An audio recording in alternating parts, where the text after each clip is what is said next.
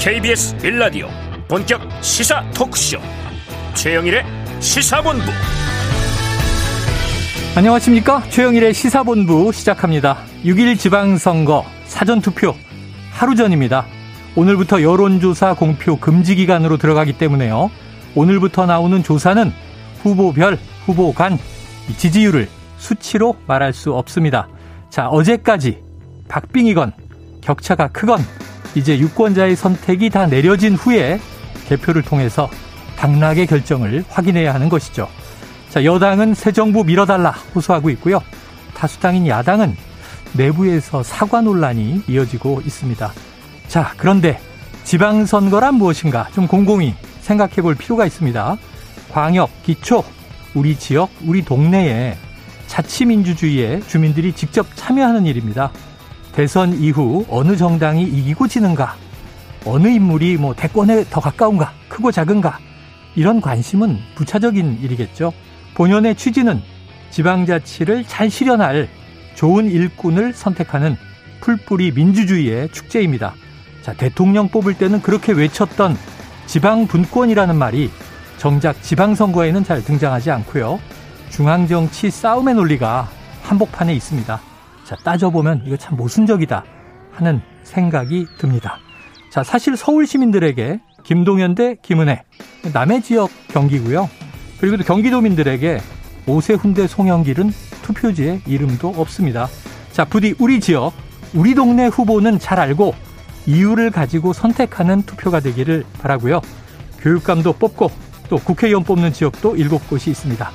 자, 옛날 학창 시절 시험 때 연필 굴리기 또는 포스터 사진 보고 관상 살피는 대충 투표는 없어야겠습니다.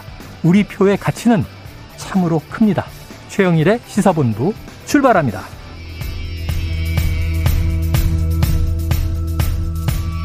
네, 1부에는요, 오늘의 핵심 뉴스를 한입에 정리해드리는 한입뉴스 코너 기다리고 있고요.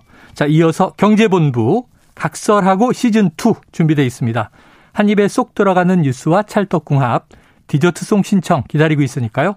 오늘 뉴스에 어울리는 노래가 있으면 문자 샵 9730으로 자유롭게 신청곡 주시기 바랍니다. 오늘의 디저트송 선정되신 분께는요. 커피 쿠폰 보내드립니다. 짧은 문자 50원, 긴 문자는 100원입니다.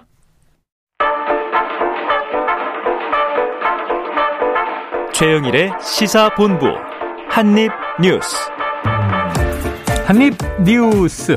자, 오창석 평론가와 박정호 오마이뉴스 기자가 대기하고 있습니다. 어서 오세요. 안녕하십니까. 자, 오늘 속보가 하나 떴는데 장관 후보자 두 명이 음. 추가로 인선이 됐군요. 네, 그렇습니다. 사회부총리 겸 교육부 장관 후보자의 박순애 서울대 행정대학원 교수 음. 그리고 보건복지부 장관 후보자에는 김승희 전 국회의원이 각각 지명이 됐습니다. 네. 아울러 차관급인 식품의약품안전처장에는 오유경 서울대 약학대학장이 낙점이 됐습니다. 아, 이렇게 세 사람 다 아, 들어오시면 아시겠지만 여성입니다. 네. 그래서 그동안 여성 인사, 여성 장관들이 또 차관 인사 다 합쳐가지고 음. 아니 배제가 됐던 거 아니냐 네. 이런 지적이 있었는데 그걸 뭐 고언을 듣고 뭔가 기조를 바꿨다라는 해석도 네. 좀 나오고 있어요. 음. 그래서 여성들이 좀 눈에 많이 띄는 상황이 됐고요. 이렇게 되면서 만약에 아, 인사청문회 통과해서 이렇게 구성이 된다면 대통령까지 포함해서 국무회의 인원이 20명이거든요. 네. 이 중에 여성 국무위원이 5명으로 어, 조금 늘어나는군요. 5명 늘어나서 한 25% 수준까지 올라간다라고 네. 볼 수가 있겠습니다. 아, 그런데 이제 한 가지 좀 눈에 띄는 부분이 음. 박순애 이 교수 이제 후보자 같은 경우는 네. 사실 이 행정대학원 교수였고 뭐 여성으로서 최초로 기획재정부 공기업 및 준정부기관 경영평가 단장을 맡아서 공공기관의 경영 실적 개선의 방향성 제시했다. 라는 평가를 하고 있는데 음. 오늘 대통령실 발표를 보니까 네. 또 인수위원 역임에서 윤석열 정부 국정 철학을 잘 이해하고 이해하고 있다 이런 얘기도 했는데요. 하지만 근데 교육부 장관이잖아요. 음. 어, 그런데 교육부에 접점이 없는 거는 이거 어떻게 봐야 되냐 이런 지적 일각에서 좀 나오고 있고 장상윤 교육부 차관도 국무조정실 관료 출신이에요. 그러니까 교육과 접점이 없는데 네네. 향후 뭐 교육 홀대 쪽으로 가는 게 아니냐 어. 이런 우려도 일각에서 나오고 있습니다. 자, 행정학자가 교육부를 맡았는데 이 교육부의 전문성이 떨어지는 거 아니냐 이런 비판인데 자, 사실은 전임 정부 윤해 장관이었죠. 네. 또 이제 그 얘기가 음. 있었어요. 교육 전문가 아니지 않느냐, 네. 아, 정치인 아니냐. 오평론님 어떻게 보세요? 그래서 그 정치인 출신이 어떤 장관으로 갈 때마다 과연 여기에 뭔 연관성이 있느냐. 하다못해 네. 뭐 소위원회, 네네. 국회에 있는 위원회라도 있었다라든가 네, 같이 있었다라고 하거나 뭐 그런 얘기를 하는데 다만 정치인이 접점이 없는 것과 음. 그 어떠한 전문가가 접점이 없는 건 좀 다릅니다. 아, 왜냐하면 정치인은 해당 직에 가서 관료를 장악을 해서 어떠한 주요 국정 과제를 잘 인식해서 이끌어 나가는 방향으로 하다 보면은 음, 음. 흡수력도 빠르고 오히려 가이드라인도 또 오히려 명확하게 갈 경우가 네네. 높습니다. 그런데 전문직 같은 경우는 본인의 직이 아닌 다른 곳과 협업을 해야 되기 때문에 아. 지금 말씀하셨다시피 장상균 차관과도 또 다른 결이라고 생각이 들기 때문에 일단 윤석열 대통령 같은 경우는 뭐 교육의 비효율을 개선하겠다라고 얘기를 했었고 어, 네. 인수위 차원에서는 뭐 교육부 폐지하겠다 뭐 이런 얘기도 다 있었거든요. 어. 그러다 보니까 교육부 수장으로서 과연 어떻게 교육부를 이끌고 나갈 것인가에 대한 질문이 아마 집중적으로 이루어질 것 같고요. 네, 네. 뭐 여러 가지 의혹과 논란 이런 검증도 이어지긴 하겠지만은 김승희 장관 후보자 같은 경우는 뭐 아직까지는 실패하지 않았던 현역 불패 그 음. 국회의원을 한 번이라도 한 사람은 장관을 낙마하지 않았었던 음. 그런 부분이 있지 않았습니까? 그래서 20대 새누리당 비례대표로 국회의원을 지냈기 때문에 네. 아마 이 부분에 있어서 뭐 논란이 있다 하더라도 크게 에, 뭐 무리가 없을 것 같고요. 또 이건 또 해당 분야에도 엮여 있는 부분이 있지 않습니까? 또 네. 식품 양리 분야 전문가. 보건복지부와 어. 어쨌든 연관이 있다라고 볼 수가 있기 때문에 식약처장 지내지 않았나요? 네, 식약처장. 네, 식품의약품 안전평가원장과 식약처장. 을 음. 역임을 했기 때문에 예, 보건계의 권위가 있다라고 볼 수가 있습니다. 중요한 네. 거는 이제 박순애 후보자의 전문성 그리고 교육부에 들어가서 어떠한 것을 개선할 것인가. 그러니까 비효율을 개선한다는 것이 음. 나쁜 건 아니거든요. 네네. 근데 그 부분에 대해서 어떠한 부분이 비효율이다라고 예. 답변을 할지 음. 그리고 그걸 어떻게 개선한다고 하는 것일지를 음. 아마 잘 준비해야겠죠. 지켜봐야 되, 겠습니다 우리 직업 영역에서 흔히 generalist가 있고 specialist가 있다. 음. 학자는 전문성, 네. 또 generalist는 뭐 일반 행정이라든가 뭐 총무 또는 뭐 인사 기능을 잘하는 또 이제 리더 이런 경우인데 이제 행정학도 그런 면에선 음. 여기저기 접목은 되는데 한번 이제 교육 분야에서 능력 발휘가 되는지는 지켜보고 우선 뭐 지방선거 끝나면 인사청문회가 또 잡히겠군요. 네, 그렇습니다. 알겠습니다. 자, 지방선거 사전투표 D-1 사실상 6일 지방선거 이렇게 날짜로 부르지만 내일 모레 투표는 시작이 됩니다. 자, 박 기자님, 오늘 네. 나온 여론조사 어떻게 돼 있어요? 판세가. 어... 이렇게 물어보면 큰일 나는 거예요. 오늘부터 여론조사 나온... 공표 금지 기간이라 그랬잖아. 이거 답변하려고 그랬어요, 지금? 어, 큰일 날 뻔했네. 이렇게 물어보면 안 된다. 네. 어제까지 발표된 조사는 인용할 수 있습니다만. 네. 자, 지금 뭐 어떻습니까? 지방선거 분위기? 네, 지방선거 분위기. 정성적으로 얘기해 주세요. 네. 깜짝 놀랐습니다. 음. 지금 보면은 뭐 다들 지금 언론사에서 계속 여론조사 발표하고 있는데 네. 결과를 쭉 놓고 보면 좀 들쭉날쭉해요. 아. 그래서 어떤 일관성이나 추이를 잘 볼 수가 없다. 이런 얘기가 전문가들 사이에서 나오고 있고요. 하지만 그래도 불 그럼에도 불구하고 지금 여당인 국민의힘 후보들이 좀 선전하고 있는 그런 분위기다. 음. 예, 당선 가능성도 음. 민주당 후보들과 좀 높다. 네. 이렇게 전체적으로 볼 수가 있겠고요. 하지만 강론으로 들어가서는 뭐 서울시장 같은 경우는 오세훈 뭐 국민의힘 후보나 음. 아니 송영길 민주당 후보 같은 경우도 초반에 이 격차보다 좀 줄어드는 모습 음. 추세가 좀 보이고 있는 상황이고요. 네. 또 김동연 민주당 경기지사 후보나 김은혜 국민의힘 경기지사 예. 후보 같은 경우도 이게 좀 어떻게 보면은 약간 표 차이, 그러니까 그 여론조사 그 지표 차이가 조금씩 달라지고 있는 음. 어, 경향이 좀 달라지는 것도 좀 보이는 조사가 있어요. 네네. 그래서 어떻게 보면은 국민의 힘은 지금 안심할 수가 없는 상황이다라고 음. 볼 수가 있고 민주당에서는 아직 포기할 단계 아니다. 이렇게 좀 전략을 짜고 있는 것으로 보입니다. 음, 어쨌든 뭐 끝까지 네. 이제 파이팅을 다 해야 되겠죠. 앞서가는 네. 쪽이나 따라가는 쪽이나. 근데 지금 오평론가님 보시기에 이 타이밍이 네. 새 정부 여당은 자, 허니문 효과, 음. 또 한미 정상회담의 뭐 컨벤션 효과, 네. 여러 가지들이 이어지는데 민주당은 조금 내분이 있는 분위기인데 어떻게 보십니까?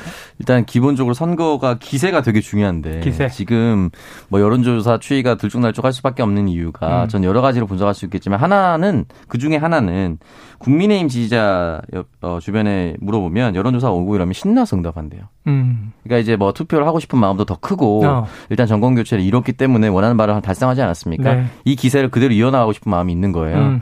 반면에 더불어민주당 지지자 같은 경우는 힘이 많이 빠져 있고 음. 그리고 또 다시 한번 반등의 계기가 있었나 싶었는데 약간의 내분이 보이는 것 같고 음. 이게 맞느니 저게 맞느니 싸우고 있는 것 같고 이러다 보니까 응답 자체를 회피하고 있습니다. 음. 그렇게 얘기하고 있는 사람들이 많다라고도 얘기를 해주더라고요. 네. 그러다 보니까 여론조사 격차가 좀 더 많이 벌어지고 있는 그런 느낌도 있었는데 마지막까지 투표를 하는 사람이 이긴다라는 워낙 당연한 말을 할 수밖에 없는 네, 상황인 네. 거고요.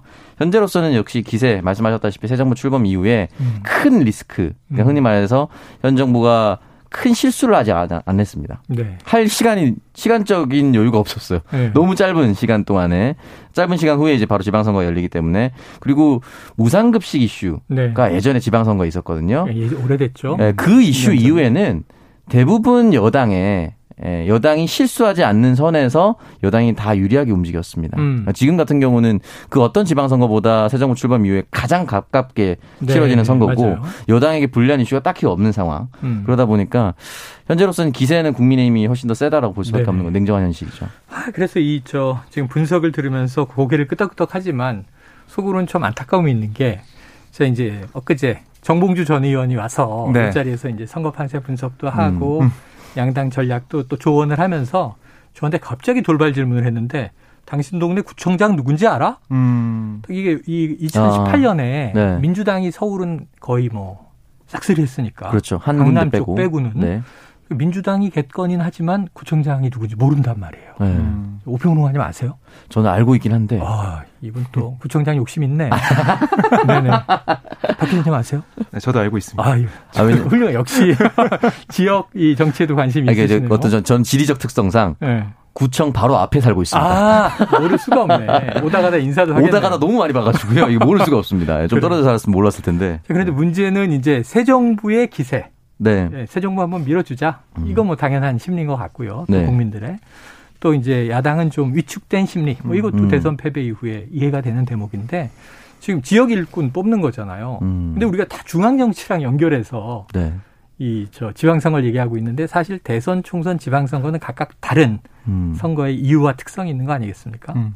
그렇죠. 네. 그럼에도 불구하고 이슈가 잘 안 잡혀요. 어. 그 여러분들 그 브로셔라고 하죠. 그 받아보시면 공공물이 22일에 왔어요. 집에. 네, 구의원, 시의원, 구청장 그리고 하다못해 시장까지 음, 1-가 1, 네. 1-나 막 이렇게 돼 있어요. 같은 정당의 후보들의 공약은 음. 똑같은 지역에는 거의 똑같이 나와 있습니다. 음. 아, 그러다 보니까 네. 사실은 이제 우리 투표할 때 한쪽으로 쭉 긋는다 이런 표현을 쓰잖아요. 네. 근데 그게 어. 귀찮아서 그런 것도 있는 분들도 있겠지만 대부분은 공약이 그렇게 다르지 않아요. 어. 그러니까 예를 들어서 여의도동에 출마한 구의원의 공약과 음. 여의도동을 기반으로 한 시의원의 공약과 음. 여의도구 영등포구 여의도동을 네, 출마한 네, 네. 영등포 구청장의 공약이 다를 수가 없어요. 어. 그러다 보니까 크게 다르지 않는 선이다 보니까 그렇게 가는 경향이 있거든요. 네. 거기에 대해서 플러스 현 정부가 돈을 예산을 집행한다라는 것이 있기 때문에 음. 아마 지방선거는 그런 게 크죠. 자, 그런데 이제 관심 지역들이 있습니다. 그래서 이제 언론에 많이 또 부각되는 지역들이 있어요. 예를 들면 인천 계양을 음. 자, 국민의힘 지도부가 개항에 집결했습니다. 네. 표가 이래요. 아, 어제 마침 이 비슷한 얘기를 전원책 변호사가 하고 가셨는데 다윗 윤형선이 골리앗 이재명을 이긴다. 네. 이게 선거 전략입니까? 그렇습니다. 그러니까 왜냐하면은 이재명 후보 같은 경우는 대선에 나왔던 음, 대선 주자고 큰 정치인이라고 이제 볼 수가 있는 상황이고 음. 대선까지 나왔으니까 반면에 윤영선 후보 같은 경우는 국회의원 경험이 없는 뭐 계속 이 지역에 있었지만 네. 경험이 없는 그런 정치인이기 때문에 이런 표를 붙여서 특히 이재명 후보의 아, 지역구 선거 여기서 좀 더 어떻게 보면 기적이라고 할까요? 음. 뭔가 이변을 만들어 보겠다 어. 이런 생각을 하는 거고요. 그래서 그 힘을 가지고 전국적인 선거, 이 지방선거 판세도 음. 더 유리하게 가져오겠다 이런 생각을 하는 것 같아요. 또 이재명 후보가 민주당의 총괄선대위원장을 맡고 있으니까 예. 계속해서 공세를 펴겠다 이렇게 볼 수가 있겠고요. 오늘 그 국민의 원내 지도부가 아예 원내대책 회의를 인천 계양을 지역에서 열었어요. 음. 그만큼 집중하고 있다. 여기에 힘을 모으고 있다 이렇게 볼 수가 있겠고요. 네. 특히 윤영선 후보 같은 경우는 개항에 25년을 네. 살았고 의사죠. 그렇습니다. 이재명 후보는 25일밖에 안 살지 않았냐. 어. 이거 지금 부각을 하는 하고 있는 거죠. 네네. 그래서 이런 걸 통해서 지역에 대한 진정성 이런 것들은 윤영선 후보가 앞설 어. 수밖에 없다. 지역 사랑을 네. 할수 있는 일꾼을 뽑아야 된다. 누군지 봐라. 이렇게 음. 얘기를 하고 있습니다. 또 하나 덧붙이는 게 송영길 전 의원이 네네. 이 지역구 의원이었는데 음. 그동안 뭐 규련 탄압고 문제 같은 그러니까 지역 현안 네네. 해결한 게 없다. 어. 이런 걸 아, 수건 사업이 있는데 이걸 해결 못 했는데 또 민주당 의원이 와서 당선이 된다면 음.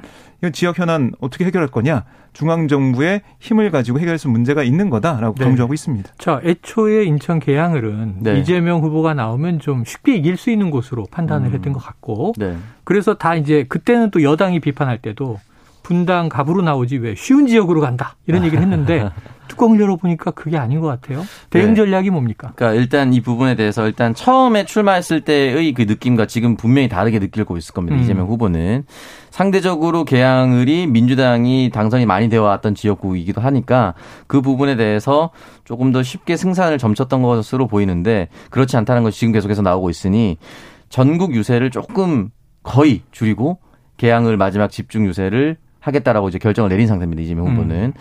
그렇다 보니까 이 부분에 대해서 여러 가지로 분석을 할 수가 있는데 명분 없는 출마이냐 이런 것도 있겠지만 네. 이것도 사실은 지방선거와 동일하게 치러지는 선거입니다. 가장 중요한 것이 음. 그 기세라는 것이 이 지역에도 머물 수밖에 없는 것이고 한 사람이 개항과 인천 전체를 뒤흔들 수 있었을까라는 의문이 있었는데 네. 지금으로 봤을 때는 대선 후보였긴 하지만은 쉽게 흔들고 흔들지 못하고 있는 상황이다. 그리고 인천시장 후보와 연동될 수밖에 없는 것이 인천 판세인데 인천시장 지금 유정복 후보의 기세가 굉장히 만만치 않습니다. 네네. 그러다 보니까 처음에는 뭐 이정미 후보와 현재 박남춘 더불어민주당 시장이 음. 단일화를 해야만 음. 비슷하게 나오거나 이길 수 있다. 뭐 이렇게 얘기를 했었는데 민주당 지금은 정의당이 네, 민주당 정의당이 합해도 어. 잘 되지 않는 그런 결과들이 나와요. 네네. 그러다 보니까 그 기세가 인천 전역에 퍼져 있습니다. 음. 아마 그게 상호 연동이 돼서 이미 네네. 기세가 인천에는 국민의힘으로 많이 기울은 상태에서 예. 출마를 해서 뚫어내야 되는 상황. 어. 어떻게 보면 이제 공격이 아닌 방어를 할 수밖에 없는 그런 상황이 되다 보니까 아마 지금 현재 판세가 좀 어려운 것 같은데 음.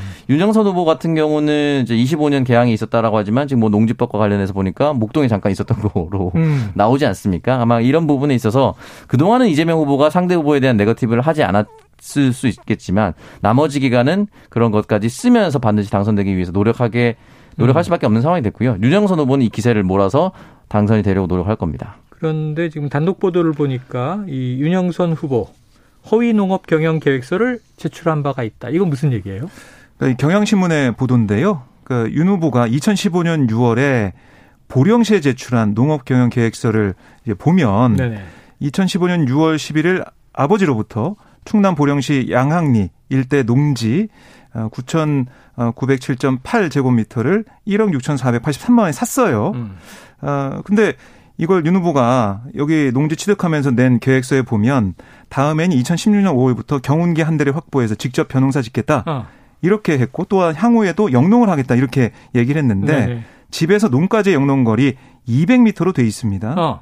어, 그런데 부동산 등기부 등본을 확인해 봤더니 윤 후보가 농지를 아버지한테 샀을 당시 윤 후보의 주소 서울시 양천구 목동 아파트로 돼 있었습니다. 아, 목동에서 충남까지 200m는 아니잖아요. 네, 150km 이상이거든요. 네. 승용차를 한 3시간 정도 걸리는 그러게요. 그런 거리기 때문에 이거 결국 허위로 계획서를 낸 거 아니냐. 아, 농지법 그, 위반 소지가 크다. 네네. 이런 얘기가 나오고 있고요. 여기에 대해서 윤 후보 측은 윤남매 가운데 아버지 이제 간병비와 생활비 등을 내가 부담했고 음. 아버지가 고향에 계셔서 농지를 구입했다.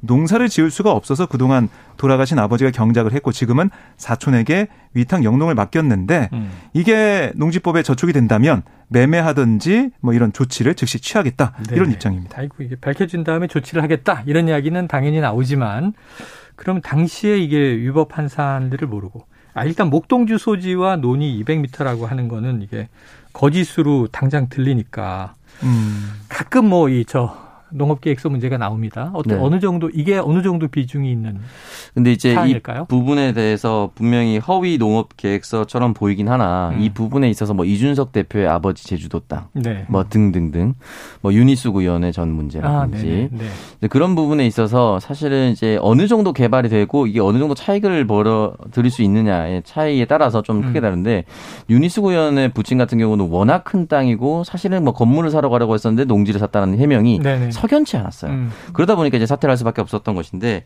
이 부분에 대해서도 관영 윤영선 후보가 어, 차익이 생길 수 있는 땅인지 뭐 예를 음, 들어서 음, 이, 지, 이 지역에 개발이 되는 나중에 뭐 도로가 나온다든지 음. 무슨 뭐 MICE 센터라든지 이런 게 들어온다라든지 음. 이런 게 된다면 큰 문제가 될 것이고 네. 그런 문제가 아니라면 아마 사과를 하고 넘어갈 수 있는 수준이지 않을까라는 생각도 듭니다. 예, 이제 단독 보도가 나왔으니까 지금 내일 당장 사전 투표인데 네. 어느 정도 선거 영향을 줄까 하는 음. 궁금증과 문제는 선거를 떠나서 잘못된 일이 있다면 스스로 또 바로잡는 과정은 반드시 음. 필요하다. 그 공직에 나온 분이잖아요. 네, 그런 맞습니다. 생각을 해봅니다. 자, 지금 12시 40분을 막 넘겼습니다. 이 점심시간 교통 상황 알아보고 이슈 계속 이어가겠습니다. 교통정보센터의 이승미 리포터 나와주세요. 네, 이 시각 교통 상황입니다. 경부고속도로 부산 방향으로 수원 앞두고 여전히 많이 밀리고 있는데요. 수원에서 기흥까지 5차로 막고 작업을 하고 있기 때문에 죽전에서 수원까지 9km 구간 정체가 되고 있습니다. 이후 동탄 분기점 조금 지난 곳 구비진 지점 갓길에서 사고 나서 짧게 정체가 되고 있고요. 서양고속도로 목포 방향 정체는 많이 풀렸습니다. 이제 순산터널 부근 2km 구간만 밀리고 있고요. 이후 광천 부근과 무창포에서 웅천 터널 사이 2차로 막고 작업을 하고 있어서 주의하셔야겠습니다. 영동고속도로 인천 방향은 전 구간 수월한데요. 여주 분기점 1차로에 장애물이 떨어져 있어서 앞을 잘 살피셔야겠고요. 강릉 방향은 서창 부근에서 정체되고 있습니다. 서울 시내 동부간선도로 성수 방향으로 중랑교 부근 3차로에서 사고 나서 막히고요. 반대 의정부 방향으로는 녹천교에서 창동교까지 작업 여파로 밀리고 있습니다. KBS 교통정보센터였습니다.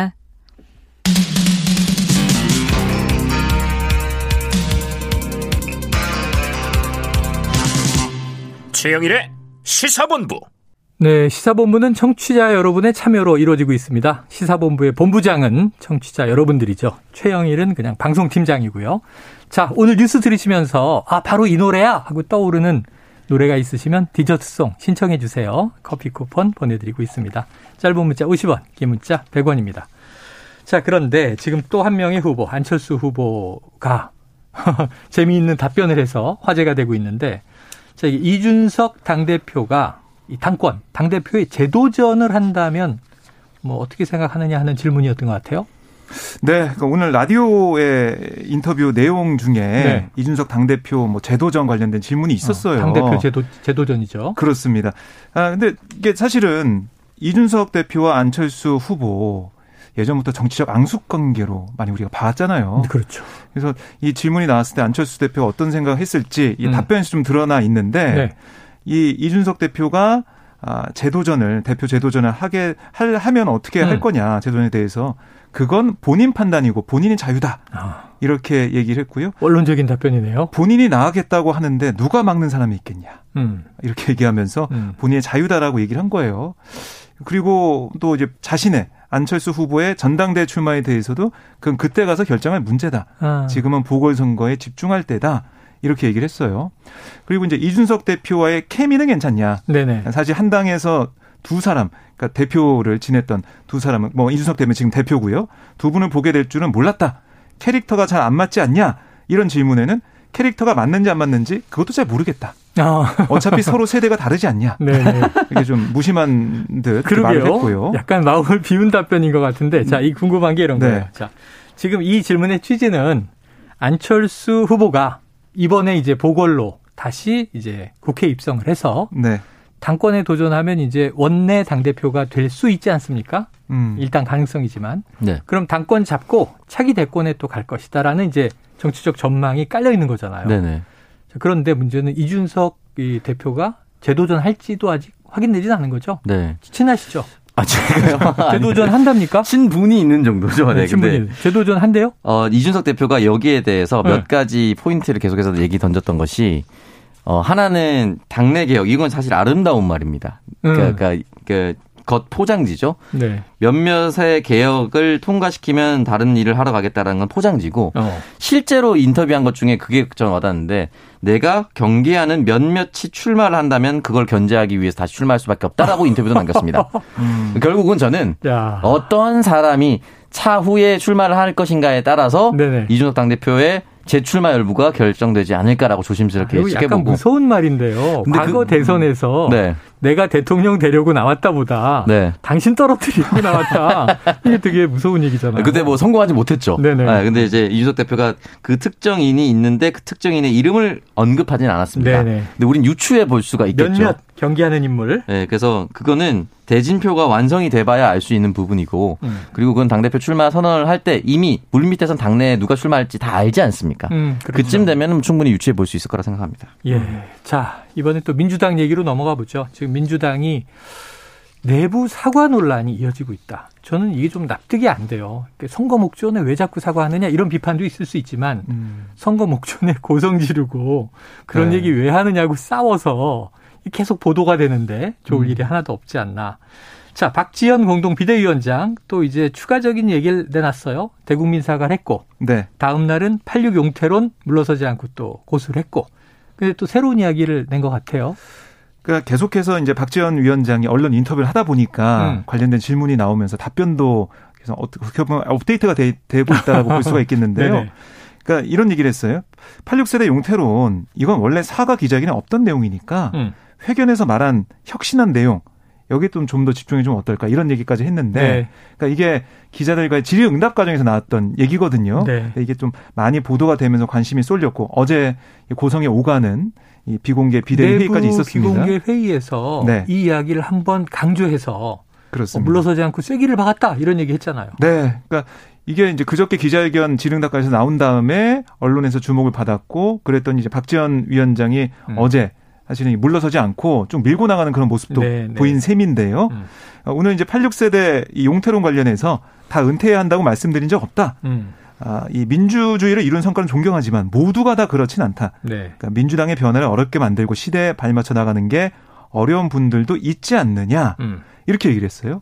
그러니까 이 86이 다 은퇴, 용퇴하는 게 아니라 그 중에 옥석을 가려야 된다. 뭐 이렇게도 해석이 되는 말입니다. 아, 네네. 그러니까 이 86세대 용태론이 나온 다음에 당 안팎에서 어떤 얘기까지 나왔냐면 아니 우리 지방선거 후보들이 다 네. 86세대가 많은데 음. 어떻게 하는 얘기야 음. 여기까지 나왔었거든요. 그러니까 거기에 대해서 비판이 있으니까 아마 이 정도로 좀 메시지를 정리한 걸로 예, 아, 그렇게 좀 해석할 수가 있는데요. 그리고 이 지방선거 중이니까 왜 지금 사과하느냐 또 사과가 선거에는 도움이 안 된다. 네. 이런 얘기가 있었잖아요. 음. 거기에 대해서는 어 나는 반대로 생각한다. 거듭 사과드리고 민주당을 바꾸겠다고 말씀드리면서 음. 국민이 많은 국민이 민주당을 쳐다봐 주시는 것 같다. 음. 이렇게 얘기를 했어요. 오히려 네. 도움이 네. 된다. 네. 이렇게 반박을 하고 있습니다. 그리고 뭐 그렇죠. 최강욱 의원 징계 문제와 관련해서 당의 비대위원장 필요하다면 비상징계 권한도 활용해야 한다. 그래서 어. 오늘 중으로 윤호중 비대위원장과 논의를 하겠다. 이렇게 얘기하고 있습니다. 어, 비상징계. 네. 예, 그러니까 사실은 약간 이제 86세대 전체가 뭐 총 사퇴, 은퇴를 하라는 얘기는 아니다. 네. 그 안에서도 옥석은 가려야 한다는 뉘앙스를 깔았지만 사실은 뭐 입장을 번복하거나 그런 건또 네. 아니네요. 어떻게 네. 들으셨습니까? 근데 이제 문장이 음. 이렇게 돼서 계속 논쟁이 될 수밖에 없는 게 음. 모두 민주주의를 이루는 성과를 존경하지만 모두가 다 그렇진 않다. 네. 변화를 어렵게 만든 사람도 있다라고 하지 않았습니까? 말씀하셨듯이 음. 옥석의 기준. 네네. 옥석의 기준이 그럼 뭐죠? 음. 어떤 걸로 할까요? 선수로 할 거예요? 법안 발의 개수로 할 거예요? 어. 득표율로 할 거예요? 대선 때 해당 지역구 득표율로 할 거예요? 음. 이게 옥석의 기준이 없습니다. 네, 지금. 네, 네. 그러니까 본인의 감이거든요. 음. 근데 정치인의 메시지는 뚜렷해야 돼요.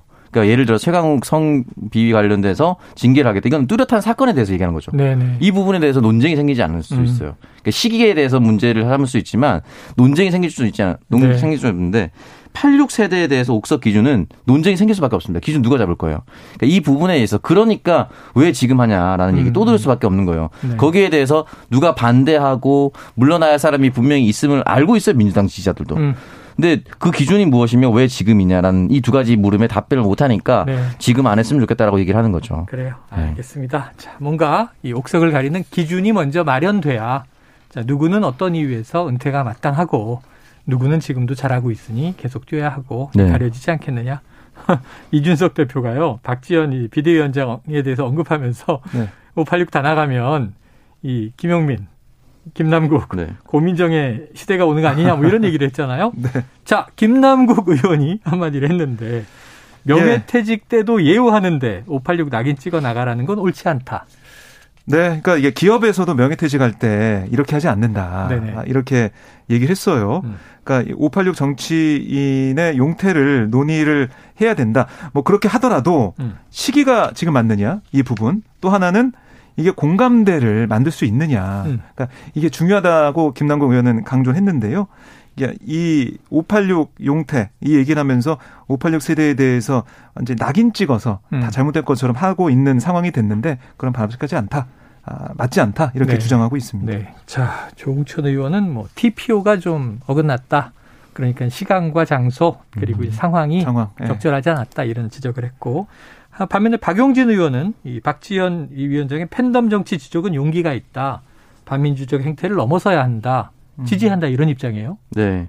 일단 이 부분에 대해서 뭐 586 용태나 성비에 대한 사과는 계속 있어 왔고 당연히 해야 될 문제를 지적하는 거니까 틀린 말이 아니라 새겨들을 말을 다시 확인하는 것이다. 네. 이런 식으로 얘기를 했거든요. 그러니까 원론적인 입장에서 이제 찬성한다라는 것을 밝혔던 것이고 그렇다면 이제 박용진 의원은 8, 586 바로 밑에 세대입니다. 음. 하태경 의원은 보통 479 세대라고 계속 표현을 하던데 79 세대 뭐 뭐 그런 식으로 이제 표현을 어. 하더라고요. 그러니까 70년대생에 이제 90년대 학번 뭐 이 정도 같은데 그렇다면은 이 사람들은 어떤 대안이 될 수 있느냐. 음. 진짜 479는 586보다 꼰대가 아니냐. 음. 이런 걸 따져봐야 되거든요. 역시나 네. 기준의 문제가 발생합니다. 예. 박용진 의원은 물러나가야 된다라고 얘기하는 민주당 지지자들이 없느냐. 네. 또 있어요. 음. 그러니까 이 부분에 대해서 동의라는 거는 저도 뭐 충분히 말씀하실 수 있다고 보는데 네. 결국은 기준의 문제가 남을 수밖에 없다라고 그래요? 말씀드리고 싶습니다. 오창석 평론가는 목소리가 편안해 보입니다. 윗세대가 싸우다 다 나가면 내 시대가 오겠구나 지금 그런 거죠. 오창석의 시대가. 네. 저는 뭐 정치인이 아니니까. 30대 언제 네. 또 뛰어들지 모르잖아요. 네. 2030이 좋아하시겠죠. 네. 자 오늘 이제 정치 이슈 지방선거 하루 전날이라 많습니다만 중요한 이슈가 또 있습니다. 자 15년 만에 기준금리가 두 달 연속 인상이 됐다. 15년 만의 일이다. 자, 이유가 있겠죠? 어, 어떤 발표가 나온 건가요? 네, 이제 오늘 한국은행 금융통화위원회가 아, 현재 연 1.5%인 기준금리를 네. 1.75%로 0.25% 포인트 인상을 했습니다. 네. 그러니까 지난달에 올리고 이번 달에 또 올렸어요. 음. 그래서 두 달 연속 인상을 했고 2007년 7월 8월 이후에 14년 9개월 만에 처음인데요. 음.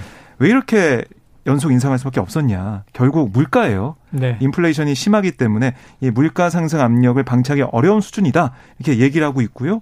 지금 4월 소비자 물가 지수를 보면 이게 지난해 같은 달보다 4.8%나 뛰었어요. 음. 이것도 2008년 10월 이후 13년 6개월 만에 최고 기록이거든요. 그러니까 이걸 그냥 두고 올수 없고 또 미국도 금리 인상을 이제 하고 있으니까 네. 이걸 우리가 따라가지 않으면 또이 아, 돈이 빠져나가는 음. 흐름이 음. 만들 수 있어서 선제적으로 대응하고 있다 이렇게 설명하고 있습니다. 알겠습니다. 이외에도 이제 대법원에서 합리적 이유가 없는 연령 기준 임금 피크제는 무효다라는 판결이 나와서 이것도 산업계 파장이 주목되고 있고요. 그리고 또 이제 아 빅뱅의 승리가 음. 징역 1년 6개월이 확정됐다. 음. 성매매 혐의가 유죄다라고 하는 보도도 있습니다. 자, 오늘 한입 뉴스는 여기서 정리하고 내일 사전 투표일에 다시 뵙도록 하겠습니다. 박정호 기자, 올창수 평론가 수고하셨습니다. 고맙습니다. 고맙습니다. 자, 오늘의 디저트송은요. 이 청취자 9993님 각 지역에서 모든 투표인들이 국민들이 하는 말을 잘 듣고 우리 현실을 현명하게 헤쳐갈 후보를 잘 가려서 뽑기를 바랍니다.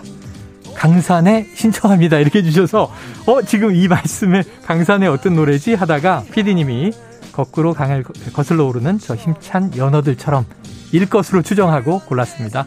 노래 듣고 2부에 돌아오겠습니다.